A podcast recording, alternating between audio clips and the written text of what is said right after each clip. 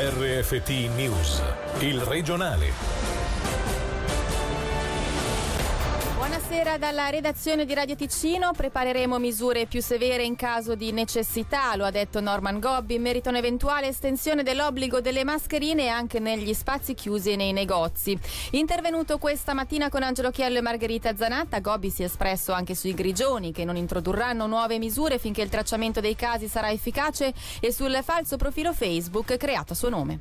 Sì, ho visto. L'importante è che poi non succeda come è successo all'inizio della crisi durante i turisti, che gli hanno portato problemi in casa, rispettivamente qualche problemino ce l'hanno avuto un po' di più e non che un defocolare anche nei luoghi, quindi secondo me talvolta le misure servono anche a richiamare l'attenzione sempre e comunque, perché alla fine è subito fatto danno. Quindi qui manteniamo lo status quo o dici che ci sarà qualche cambiamento importante nelle prossime settimane? No, prepareremo tutte le misure, poi dovranno essere attuate solo se necessario. Questo è importante, secondo me sarà importante comunicare cosa intendiamo fare, ma non prevedo vi siano grossi cambiamenti. Hanno fatto un profilo falso su Facebook chiedendo l'amicizia, ma io essendo una pagina, non più essendo un profilo, non posso chiedere l'amicizia, quindi diffidate, respingete e segnalate. Me l'hanno segnalato in diversi.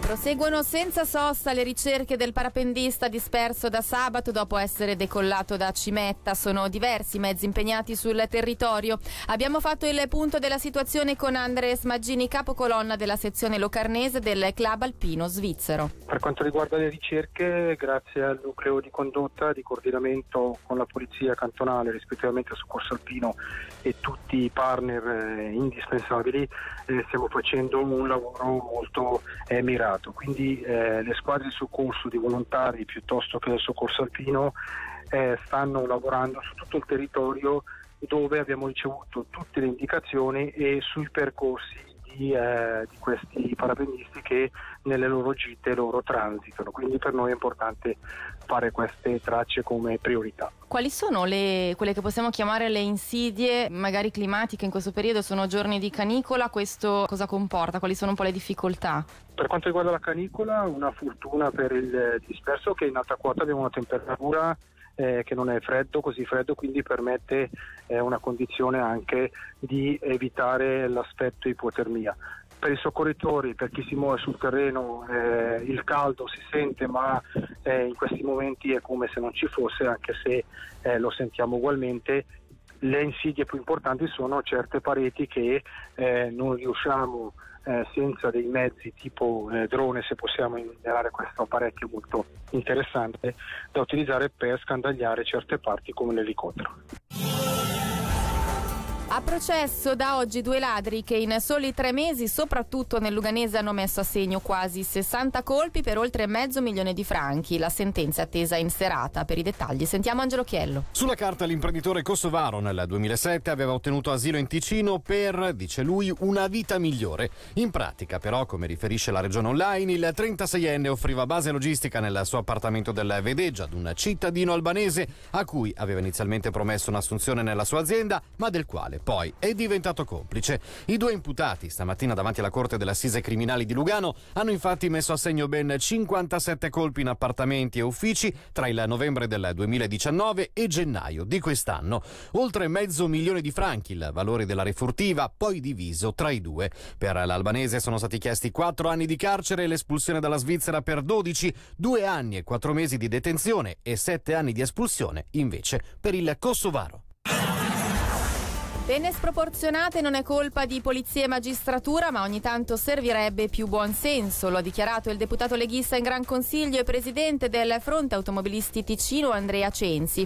Un caso recente riportato da Tio 20 Minuti riguarda un 22enne di Biasca che ha perso il lavoro e non sa se riuscirà a pagare i $14.000 di multa per non avere rispettato la distanza di sicurezza dal veicolo che lo precedeva. Ma che ci sia una sproporzione palese e veramente forte a livello di legge sulla circolazione stradale, quello non è una novità, è tema costante sia nei dibattiti alle Camere federali ma anche a livello cantonale. Personalmente mi indigno quando vedo certe cose sia come Gran Consigliere che come rappresentante dei conducenti. In Gran Consiglio adesso abbiamo votato per limitare comunque quello che sono le parcelle del medico del traffico, nonché per non permettere più il prelievo anticipato dell'onorario. Sì, è vero che la polizia e la magistratura non sono i colpevoli di questa legge, però un po' di buonsenso magari ogni tanto in più potrebbe essere applicato. Uno stupratore conduttore rischia di prendere meno che un conducente che ha avuto un eccesso di velocità.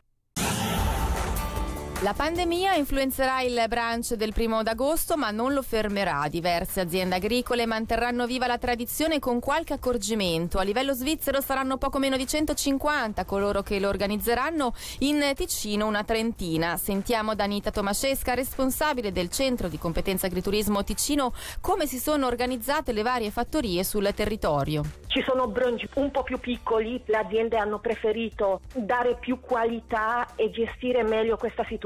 Le misure di distanziamento, anche la questione dell'igiene devi essere rispettata anche all'aperto, i trattenimenti musicali sono un pochettino più piccoli, oppure anche le possibilità di fare i grandi visite all'interno delle stalle saranno un po' scagliate, ma comunque si cercherà di dare allegria. Tante aziende, se riescono, vogliono offrire servizio a tavola, invece nel caso che è impossibile questo, si cercherà fare un buffet molto distanziato dove viene comunque servito dal personale, se effettivamente può servirsi, ha già posate monouso. Risposta della gente è sempre positiva. I brunch fino 50 persone sono al completo, invece quelli fino 100, alcuni ancora hanno qualche posto, poi ci sono ancora alcuni brunch, specialmente quelli più all'aperto, anche come Alpi, che hanno un spazio molto più grande, che potranno distribuire tavoli in maniera che comunque la distanza tra i gruppi di 1,5 metri potrà essere rispettata, possono accettare anche più persone. L'intera lista si trova sul sito del brunch del 1° d'agosto, oppure anche sui nostri siti www.agriticino.ch o www.agriturismo.ch. Sono numeri chiusi e non sarà nessuno accettato il giorno stesso che arriva senza riservazione. Infine le notizie in breve con Angelo Chiello. Coronavirus, sono 4 i nuovi contagi nelle ultime 24 ore in Ticino. In aumento i casi a livello svizzero, a quota 193. Non si registrano nuovi decessi.